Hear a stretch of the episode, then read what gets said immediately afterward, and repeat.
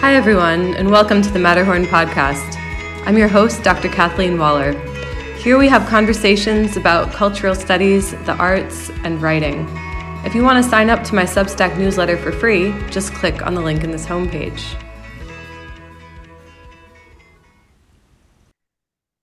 Today I'm speaking with Jacqueline Leung about what it means to be an artist. Jacqueline is an award-winning pianist based in Hong Kong. She has performed and taught on four continents, and is a passionate chamber musician. She is a founding member of the Phoenix Quartet. Jacqueline has a particular interest in unearthing and presenting lesser-known works, in particular compositions by women composers.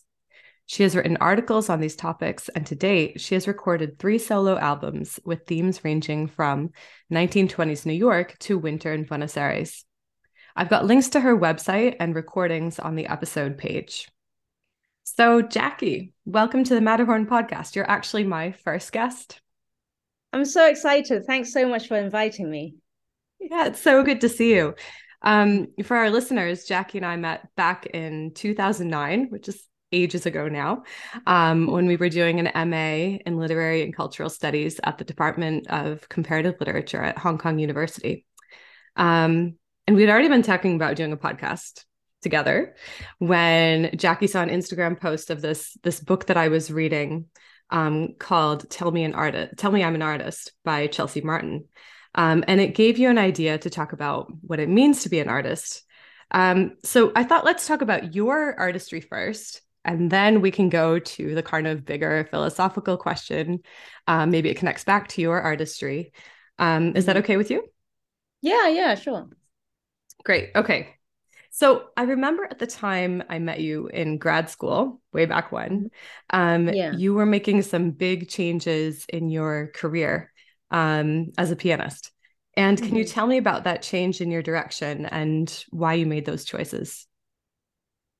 I guess at that point I was um, maybe in the transition stage, you know, just kind of graduated, well, from my music master's degree for a while, but I wasn't really sure what I was good at, or like um, maybe like there was no signature yet to who I am as a pianist. And I think um, during my studies of the comparative literature, I was like in that zone, just trying to find myself, find my place in the piano scene, especially in Hong Kong, because it's always been very competitive because there's so many people who, who play the piano and, and um, you know, so, and then I, I gradually discovered that I really like making music more accessible, and I like talking to audiences. So I started to do that and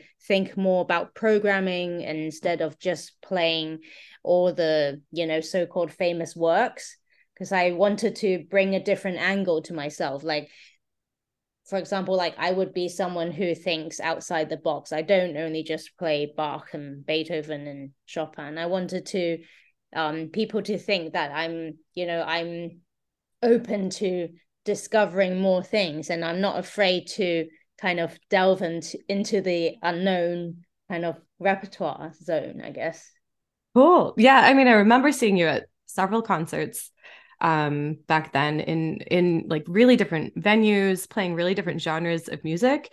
And what was really interesting is that it wasn't just the the intimate, the more casual venues when you talk to the audience. It was also um in the grand concert hall, and you know, you always had really interesting things to say, bringing a personal spin but also doing research on the music. So um yeah. I mean, do you, did that come from sort of what you were studying in grad school, or were there other influences? How did you I think start? It definitely kicked into action when I was doing my master's in the States, because when I was doing my undergrad, I was, I guess I've, I've always been talented in piano and music. I know that, but I didn't really dig that deep. It was just like something I, I was good at, you know, mm-hmm. but obviously in London where I studied, it was very competitive, but I kind of didn't really know how I could really break out from the crowd or whatever. But when I did my grad school studies in the States, I had a lot of time because my, my parents didn't let me drive. which meant I spent a lot of time on campus in the library and practicing.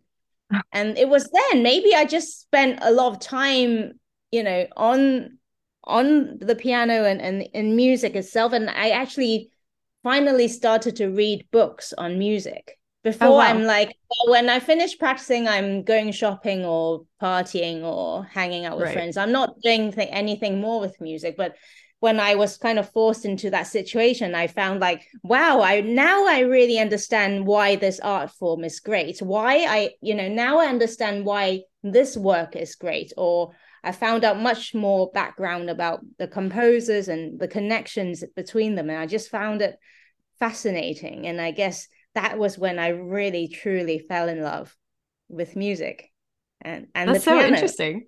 I, yeah. lo- I love that you connect it to not being able to drive. I mean, actually in America, yeah. you know, that would be a huge, th- that changes your whole world, except yeah. for maybe New York City, um, you know, yeah. which is more like Hong Kong, very connected, right, with the trains yeah. and whatnot. But yeah. yeah, that would just change your whole daily life. So that's funny. That well, that's I guess how it was good for me. I, I needed mm-hmm. to practice.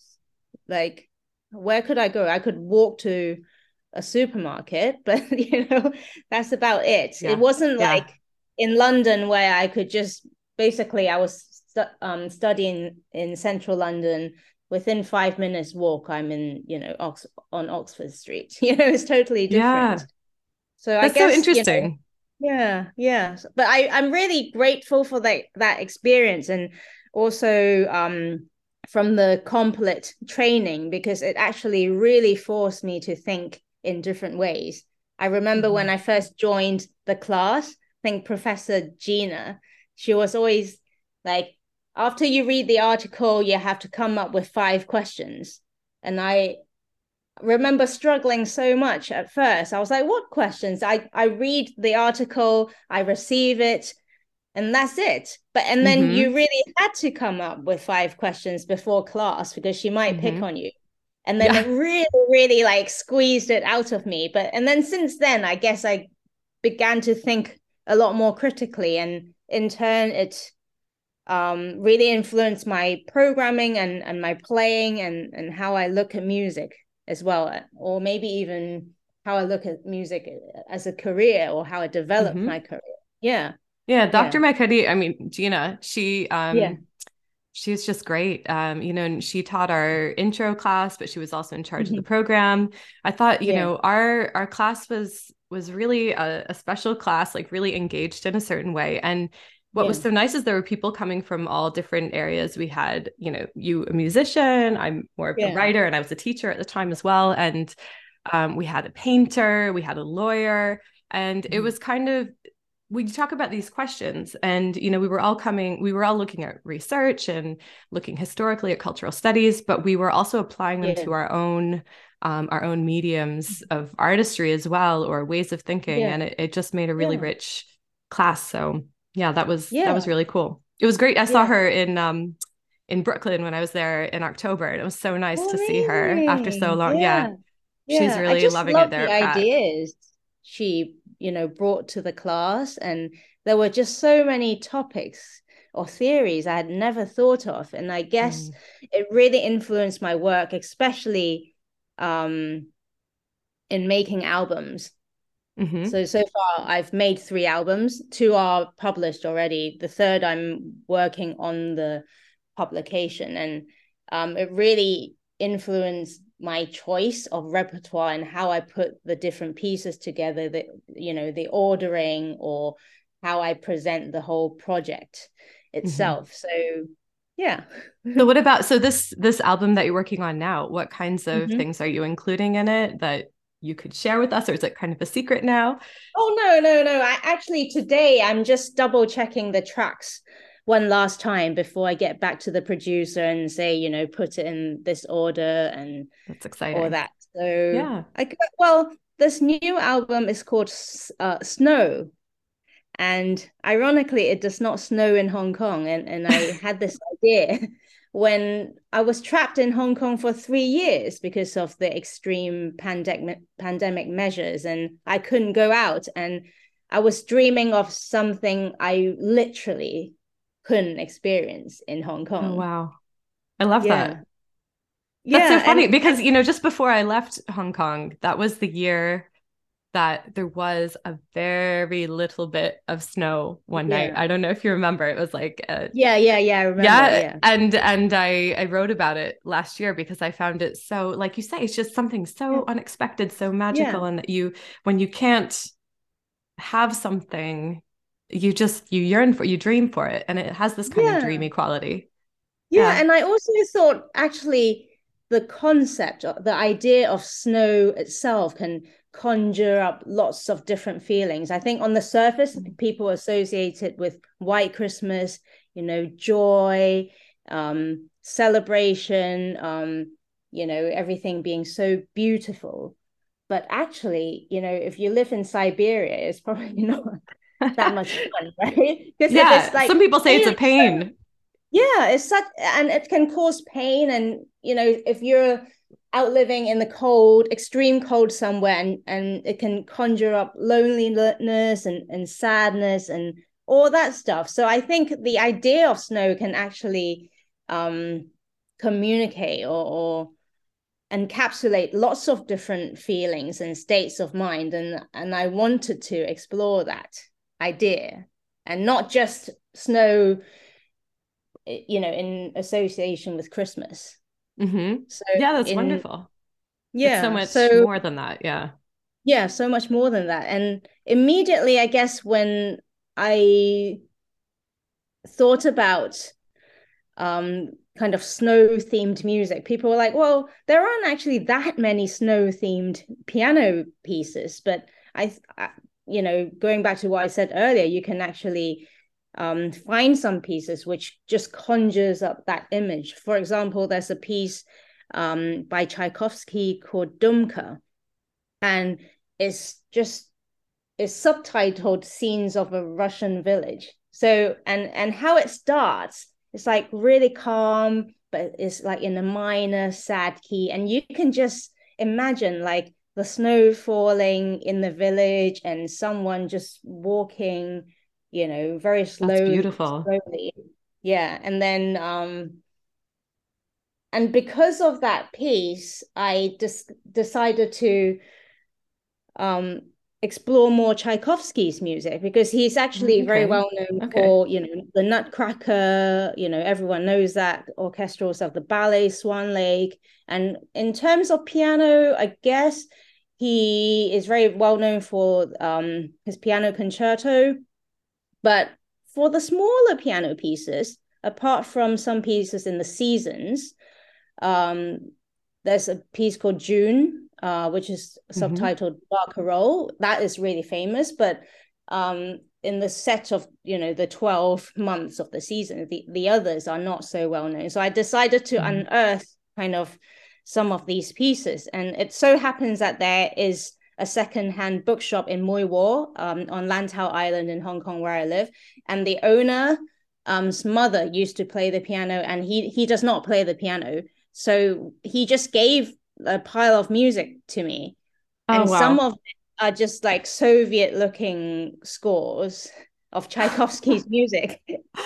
That's yeah. amazing. That's amazing. Yeah. And I love yeah, that you're and- doing the, you know, it's springtime and you're bringing out this this album on snow. Well, it's springtime in the Northern Hemisphere, at least.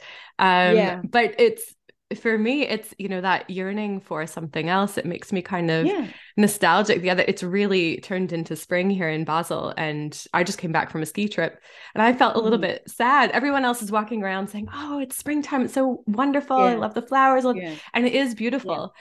But I'm thinking, oh, I could use a little bit more snow in my yeah, life. So now I've got yeah. your album to look forward to, so that's great. Yeah. And you know, so, Hong Kong, you know, the Hong Kong heat in the summer is, oh yeah it's awful, terrible. so I so maybe that's a good time for it to come out. People can kind of cool down through music.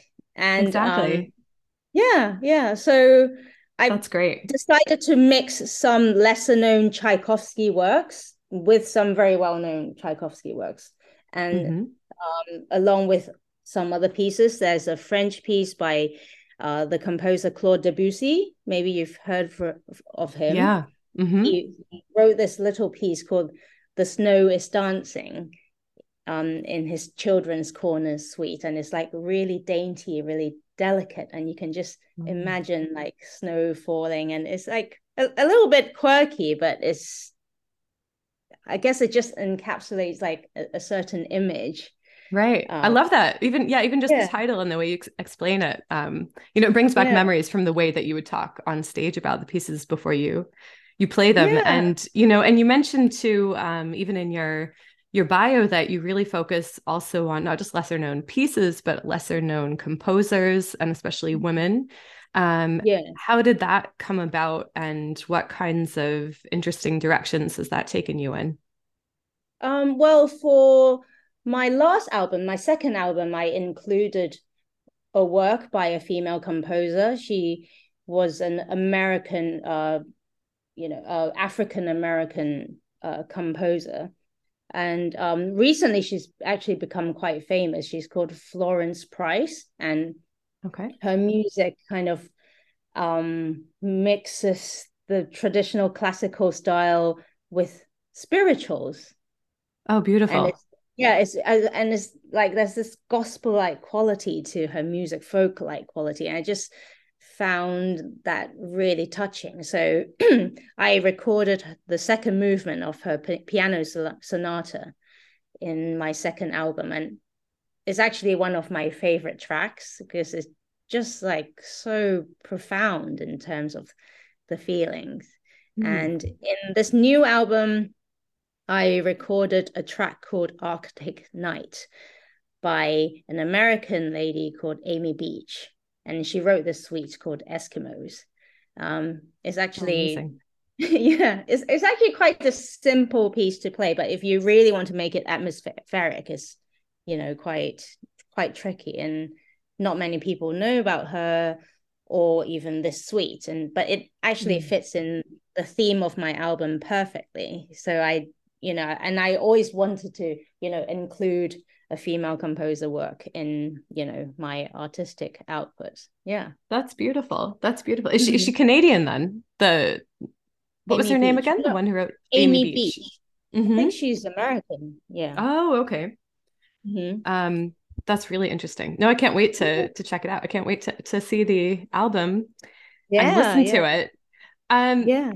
And, you know, it's, it's interesting, you know, a few of the things that you've said already mm-hmm. about um, like studying music and what that meant about playing music for you really connects with these conversations I had recently with a couple of jazz musicians. Um, mm-hmm. One of them was a former student. Another one was actually my conductor. Not, I wasn't playing jazz, but mm-hmm. back in the day when I played the clarinet. Um, mm-hmm. And mm-hmm. they had, I mean, they had some really interesting things to say, first of all, about studying the history of jazz and the people who made mm-hmm. and make jazz what it is, really influencing the way that they play. And I can hear that from, you know, what you're saying. And then um, they also talked about, you know, creativity being connected with improvisation. And one of them mentioned also how with classical music, the cadenzas um, used to be improvised. So yeah, I just wonder, you know, do you, do you use, first of all, any improvisa- improvisation when you play and how, and if you don't, or, or if you do either way, how do you see creativity coming into the way that you play classical music? Well, yeah, a very good question. Um, I guess the practice of improvisation has been phased out in modern day, you know, classical mm-hmm. music playing. But I guess the challenge for us is in classical music, the score is king. You know, you have to really study the score. So that's how it deviates from jazz. But I, I guess the fun it lies in how you are creative within the confines of the score without deviating away from the style. And I think that's where the human touch really comes in. I mean, you've got to play in that exact rhythm. You've got to play those exact notes, but how you play that chord, how you approach it, like you can use, for example, for piano, you can approach it with a different speed, different weight, different type of attack. Mm-hmm. Different weights of your arms or your wrist or whatever. It's just and, and then you can actually create a lot of colors which are unique to you, because, you know, how you play can only be, you know, done by you, because that's right. You know, it, it all relates to your physical makeup and, and all mm. that, and your, and how you feel the connections between the notes, and that's how amazing. You use the pedal, for example. I, I guess sometimes it's like an overlooked thing. People think about piano playing, they think of the fingers, but the the right pedal actually can create a lot of color. So can the una corda, the soft pedal. And, you know, okay. with that combination, imagine, I mean, I, I guess, you know, the combinations are just endless.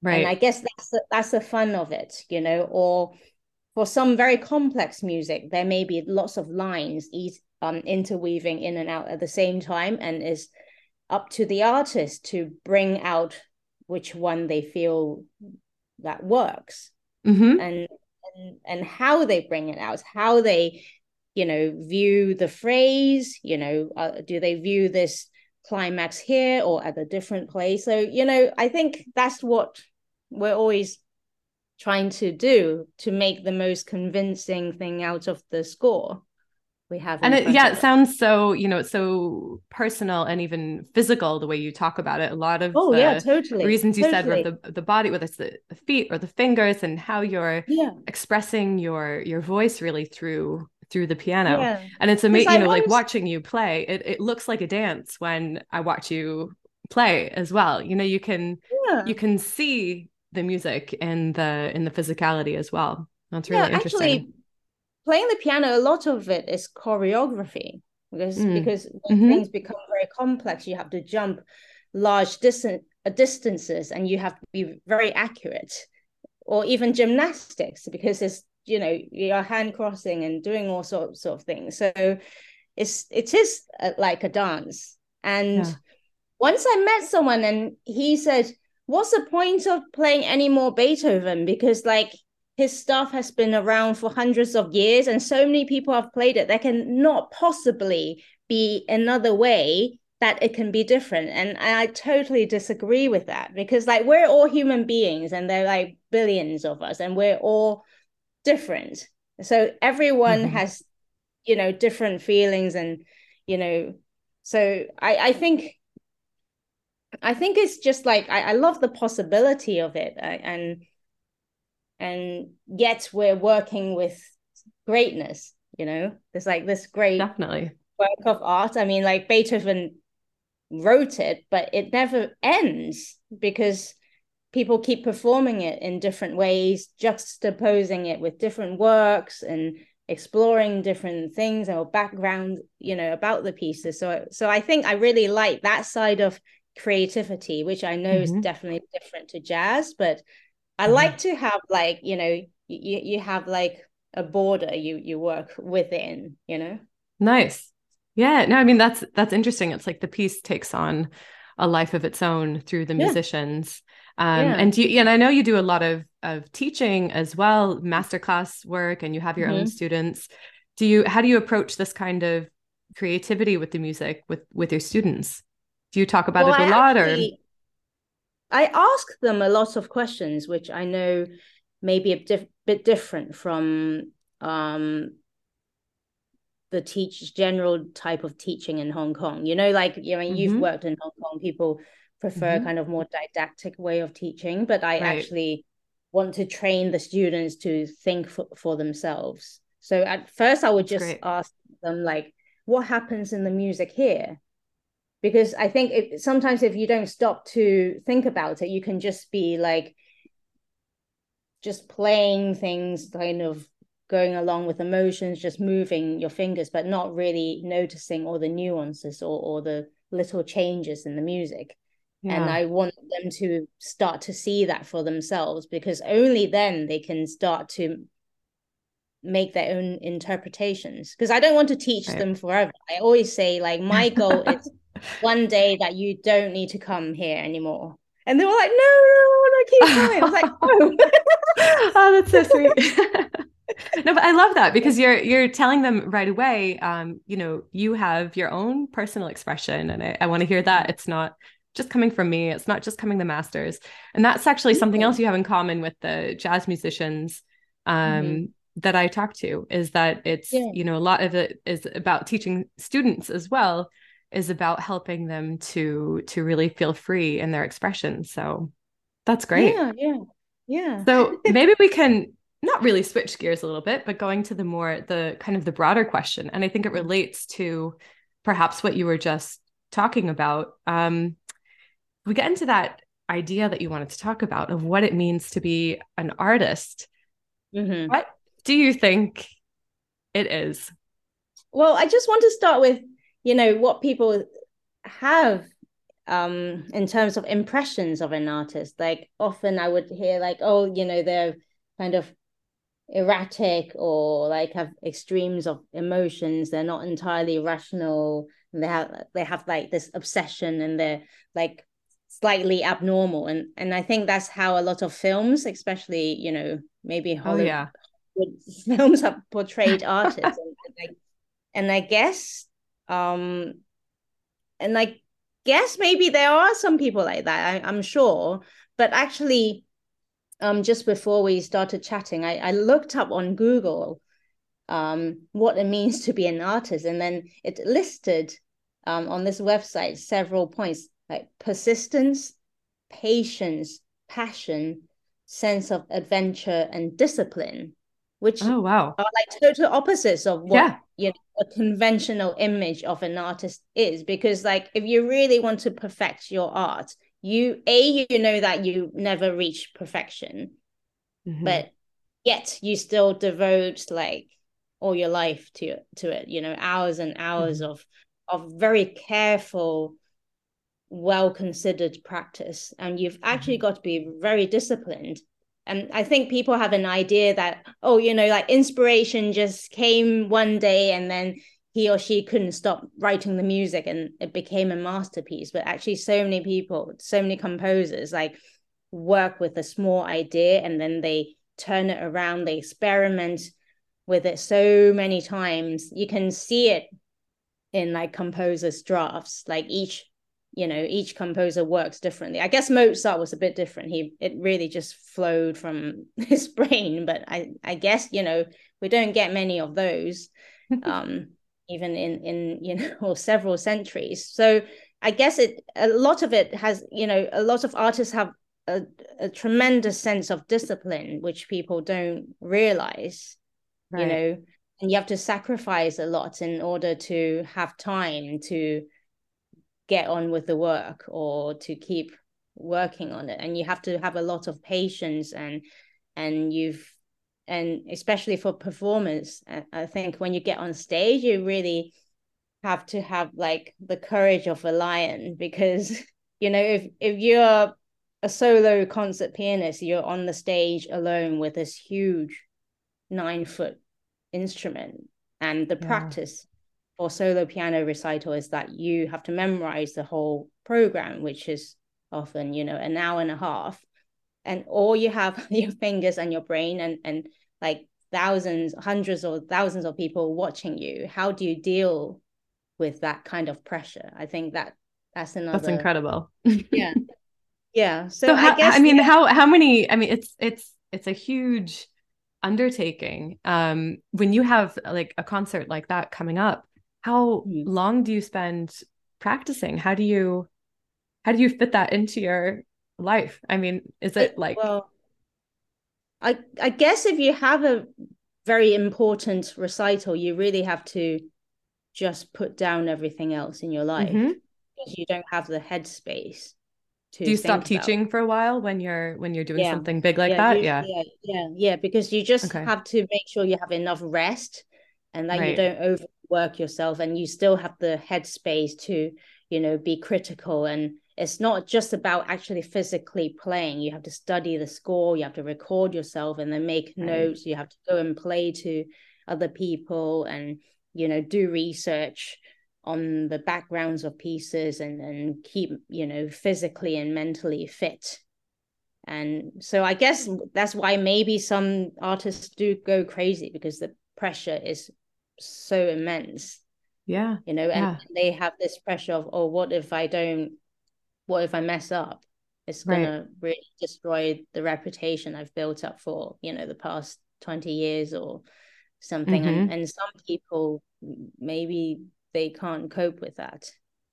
And I think, you know, yeah. what you said is really important. I find this with my writing practice too. Your devotion to it is also devoting yourself to the time off and the rest, because if you mm-hmm. don't, and I find this with the writing too, if I, if I do it for too long, I just, I do yeah. feel a bit crazy after. You're kind yeah. of, your, your head is swimming physically. You feel, um, you know, you feel off, you don't feel healthy. It's so you need to kind of find that balance somehow. So still have the, all the time to devote to your rehearsals and right all the yeah. practice that you need, but also yeah.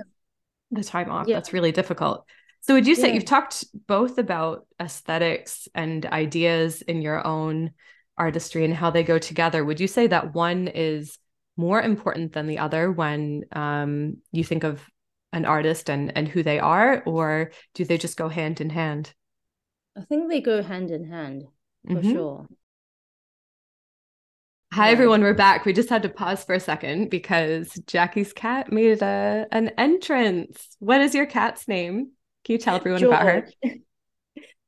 Her name is George, but um, it's a female cat. Well, like Georgia, I guess. Or yeah, Georgia, Georgina. Yeah. Oh, mm-hmm. What is she? How does she respond when you're playing music at home? She loves the piano. Like she actually, I actually have to compete with her sometimes. Um, Because she really wants to play the piano. So sometimes I just can't even get, get through a piece. She just has to jump to the left of me on the piano bench, and then she starts putting her paw on the piano. Oh, wow. Yeah. It's yeah, funny. She, I saw even in your... Piano. I had, I mean, you know, I know you have a, a cat who you love very much, but um, I... looked at your, you know, your artist Spotify page, and I saw that oh, even yeah, on yeah, Spotify, yeah. you've listed yourself as a as a cat lover, and I just yeah, love that. Yeah, yeah. It's such a big part yeah. of your identity. So I imagine the cat there with you as you play. That's so nice. Yeah, yeah, definitely. um, yeah. So okay, so we can go back to this idea about um, you know, being an artist and what does that mean. And I was also wondering, I mean, sometimes. Sometimes I find it's interesting when you you tell somebody, when I tell somebody I'm a writer, you know, you get all sorts of different responses. And so for you, when you tell people that you're a musician, that you're an artist, do you get any strange responses? Or what's, what do you, do you see a range? Is it typically awe, interest? What would you say? Seems like two different extremes. There are people okay. who are very appreciative of the arts, and they're like very envious because they're probably like in a very boring job. Maybe it pays a lot of money, and but they hate it. They hate their boss, and they're like, "Oh, I really want to do something creative," and um, mm. they're kind of like jealous. I'm doing what I love, I guess. But there are people who just can't imagine that you get paid to play the piano, like especially in Hong Kong. Um, I guess people are just like, oh, you know, that just means you you teach the piano. And I was like, no, I do actually perform and do, you know, and they don't, they can't wrap their heads around right. that idea. Or right. they're like, know. Why don't you play jazz? Like classical is really boring. And you're like, well, come to a concert and you can. Yeah, you can yeah. So, but, yeah. Yeah. Or, do you have that like, kind of. Before? Yeah. Oh, sorry. Sorry, sorry to interrupt. Yeah. No, I was just wondering, do you have those kind of conversations with your students or maybe their parents, if they're, if they're children still, about, um, you know, is where, what does this music, what does it mean in their lives? Is it just kind of a hobby that's going to fall by the wayside? Is it something that they're going to continue? Do you ever see that kind of conflict? Mm, I guess for some, you know, when the academic work really gets heavy, um they do have to stop, but they would keep in touch with me and tell me that they do play they still play the piano in their free time. And oh, that's great. I guess, and I guess then I've done my job, right? Because I'm I don't just want to train musicians, you know, I just want to train people who actually really knows how to appreciate it and will go to concerts and just, you know, understand the value of of this thing. And I guess also playing or learning a musical instrument, you know, you you learn um along with it different skills like time management and discipline and and having an eye for detail and you know, all, all that stuff. So I feel like I'm contributing to something greater than just moving the fingers on on an instrument. Mm, that's mm-hmm. wonderful. Yeah, I mean, do you think, you know, it kind of, kind of gets to the question of why why do we need artists in the world? You know, some people might say it's kind of a, a selfish pursuit that um, you know, it's it's enjoyable for the, it's a lot of hard work, but it's enjoyable for the artist. What does it do for the rest of the world besides the artists themselves? Well, I think arts can express a lot of things, uh, profound or, or complex feelings that words cannot. Hmm. It's, it, it's just kind of quite abstract in a way, and it can be interpreted in so many ways. So, for example, a work of art can inspire people to look at things from a different angle. And I think in our world now it's like increasingly binary. It's like people are mm. either this camp or that camp. And then, you know, they might start to learn to see things in a different way, but although they're looking at the same thing. And especially um, in Hong Kong for the past few years, I've been very impressed, impressed by some shows I've been to. I'm not going to say which or, or, or, or some films, because for me, it has a very strong message Um, about, you know, certain things, but for some, it, they just take it as face value. So I think maybe by watching such a film or such a show, you kind of find some outlet for your pent-up feelings and, you know, uh, or, you know, ways of expression and opening up a conversation to talk about it, um, rather than, you know, just reading the news or something. You can mm. find a different angle. And that's really um, interesting. Yeah. No, and even the yeah. way that you talked about your your upcoming album, Snow, you know, you talk about it in a really nuanced kind of way. And then, you know, you can talk about politics in a nuanced way. You can, mm-hmm. but sometimes it's it's easier to talk about an idea or an emotion, as you said, you know, maybe grief, for example, um, mm. or sadness, more yeah. specifically as an emotion, and kind of exploring that through art. It's never going to be just one thing. It's multifaceted, isn't it? So yeah. And what I yeah. find great about music is you can um like a group of people can perform one piece of music or a concert without mm-hmm. speaking each other's languages, yet they oh yeah that's beautiful together yeah. you know. And there's this orchestra called um let me just get the name, West Eastern Divan Orchestra, and it brings together all these young musicians in the Middle East. And you know how much conflict there is, but yet when they play music, they can all sit together and they can discuss music. Isn't that really wonderful? That's incredible. Yeah. Yeah. yeah. And there, yeah. there's the language of music, and then there's also the community um, yeah. of the of yeah. the people that are brought together. Yeah, that's so and fantastic. They revere the music so much that they put aside their political differences and, and they get together, re- rehearse and spend time together and, and present concerts. And mm-hmm. I think, you know, that really shows the kind of in, intangible value of music. Do, do you think? Okay. Yep. Mm-hmm. Yeah. No, and I think, so I was going to jump know, to actually the, yeah. oh, no, sorry, go ahead. I mean, I mean, you Finish can't, you know, put a value on it. You can't say, oh, this is worth three billion dollars. But, you know, it just does something very important. It's like a lubricant in, in society, isn't it? That's great. Yeah, no. And actually, I'm happy you said that, because I wanted to talk about two short passages from the book. I don't think you've read the book that I had yeah. on Instagram, yeah. but just mm-hmm. just some some passages from this book. And the protagonist is... um. She's an art student at an art school, um, mm-hmm. and she comes from a poor family, and she finds herself surrounded by mostly um, very rich students, exposable income, and going off to be artists and having um, ideas that aren't dependent on making money at all. And for her, her art is also very dependent on making money. Otherwise, she has to go home and live with her mom and try to find yeah. something to get by, right? So, um, I mean, there was this this passage when her her friend, who does come from a well-off family, says, uh, if you want to win the lottery right now, would you continue working on the art you're currently working on? And the protagonist um, is concerned with the actual acquiring of the lottery money, like all the details about it. Um, so she's kind of thinking, how would I get it? And would I be, would I be famous? Would my friends want the money? What would happen? And, but her friend goes on to say, if the answer is no, it was never art. So in other words, she's saying you shouldn't do art because of the money. So what do you think about that? What, what is this difficult relationship with art and money? I guess sometimes if you just do it for the money, it deviates from what you truly want to do.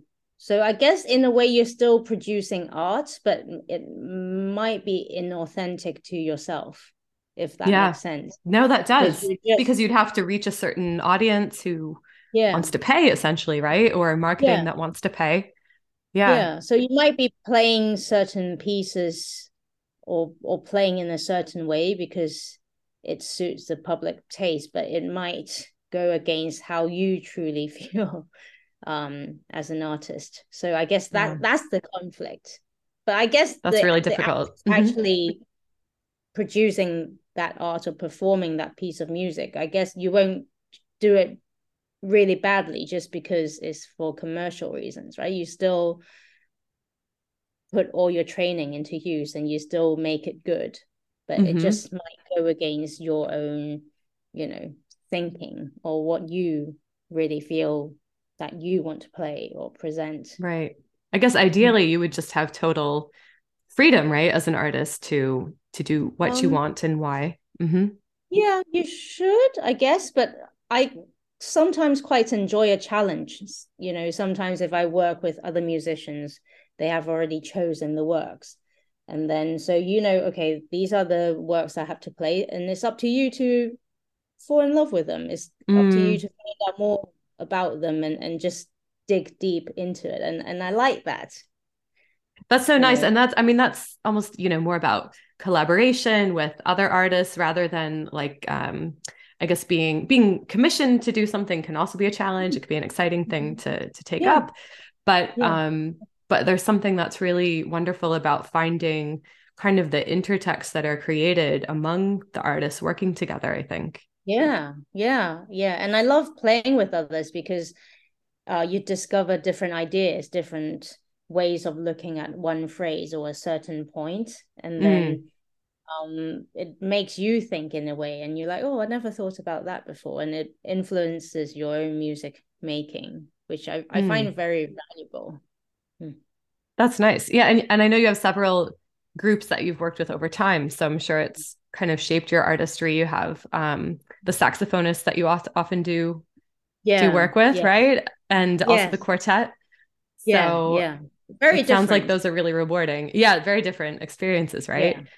Yeah. Yeah. yeah. That's cool. But I guess the work with the saxophonist really kind of brought like the signature to myself as a pianist. They, people would think, oh, you're the one who plays with the saxophonist, you're the one who plays tango, you, you know, mm. you're the one who plays piazzolla, and, and you present concerts in a more artistic way. You play with lighting, you know, different colors of lighting, you you really dress up to match the pieces. And and I guess that brought me to start thinking of all that comes with, you know, concert presentation itself in a different way. Before mm-hmm. I would make, well, also because I was a student before, I guess, like you just have like maybe one or two dresses and that's all you wear, like to every concert. But and then you start thinking, oh, maybe like that would match that venue, or, you know, all that kind of thing. And and I enjoy, you know, thinking about those things. That's great. It's and the, and they're all kind of they're all speaking to the audience, aren't they? They're they're mm. a part of your performance. They're part of the ideas. They make the whole experience really much yeah, exactly. richer. Experience. Mm-hmm. Yeah, I don't want it to be just like, I want it to be like, be like an immersive experience from, you know, the moment the concert starts, from, mm. from the lighting or how I introduce the pieces. I want to take you away from your normal world, you know, mm-hmm. for maybe for an hour or an hour and a half, you're like in a different zone. You're not looking at your phone. You, you know, you're just experiencing the show, the concert with the other people sitting in the same hall. And it's never yeah. going to happen again because right. only space and time, you know, can occur, you know. Yeah. Do you know what I mean? Yeah. And that, I mean, that, and that's one of the things, you know, we were, we were missing in the pandemic. And I think people really started to talk about, what does that live performance mean? Or even if it's not quite a live performance and it's going to a cinema and going to a film house and really having that immersive, as you say, experience, mm-hmm. you know, not having all the distractions from your yeah. phone, from other people at home, from whatever it might be. And I think yeah, it's really important exactly. that we kind of yeah. sit with our brains in these spaces and and yeah, just try just to yeah, yeah think about yeah. things differently, go deeper, whatever it might be. Yeah. I mean, otherwise, it's interesting. Yeah. No, that otherwise, and that's really oh, go ahead. Yeah, sorry. Otherwise, if you're just watching something at home, you're less likely to finish it. Mm-hmm. Right? Mm-hmm. Like you're much less focused. And like you said, if you really you are kind of, you you commit to going to this, you know, two hours of your evening to go to this, you're much more likely to just focus and, and enjoy it. And that in right. turn makes you think of, I don't know, it's unpredictable what that show or or museum piece would make right. you think. But at least like the, the key is that immersive, focused experience. Right.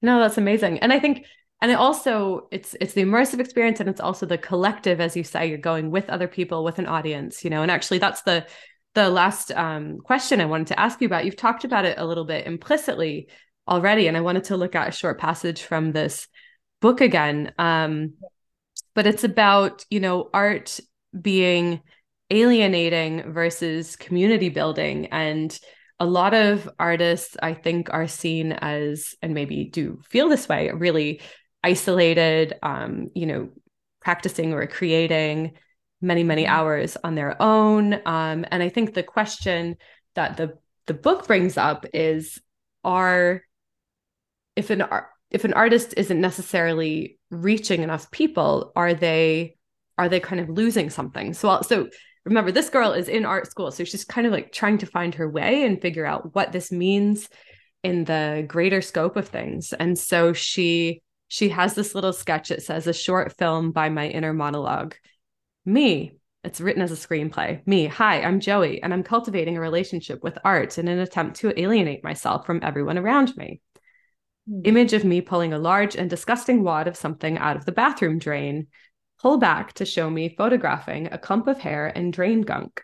Me, and it's working. Close-up of my reflection is the mirror in the mirror as I wink. And so she's constantly trying to find new ways to express herself through art, and then always questioning if it's actually going to reach an audience. She's working mostly with um, film and painting, so visual arts. Um, but I think she she feels... Um, afraid that it's always, these ideas are always going to stay within her. So how do you kind of grapple with that tension of the isolation and the community, and feeling like your work, all this work that you've put into a show, is actually going to reach the audience that it's intended for? I think, I guess that's the unpredictability of art. You actually don't know which piece of art or which work would suddenly just touch millions of people, or you know, mm-hmm. and you would um become very popular. I guess just stay true to yourself, you know, like if you keep pursuing it and and keep working on it, keep improving and and keep finding ways of expressing what you believe in, I think you will find your audience. But just understand that the part that, you know, um, part of being an artist that is that you do have to spend quite a bit of time by yourself, because otherwise you can't really perfect your art. So I think that's just the way of life of an artist. We don't live very kind of so-called normal nine to five lives. You just got to accept that, you know. And and maybe people around you need to accept that, um, and then just just keep at it. If you really believe that thing will really work, and and I think you will find, you know, appreciative audiences. I love that. Yeah, it's it's authenticity, and it's yeah. it's really expressing a kind of vulnerability to share that authenticity with others. Um, and I think you're right. You know, it's not, it doesn't mean that, that everybody's going to love it, but yeah. you're going to find people who connect with you if you're, if you're true to yourself. So yeah, you can, you can never have everyone one hundred percent love your work. They're always going to be critics. I think that's mm-hmm. another thing you have to live with. You can't expect mm-hmm. that. And I, at least for me, I feel like maybe in the short term, you might find commercial s- success if you just do something someone tells you mm-hmm. would work, which is against your own, you know, beliefs. Um, but I don't think that's long lasting, because right. eventually you burn out because it's, it doesn't come within you. You're just kind of doing a job in a way.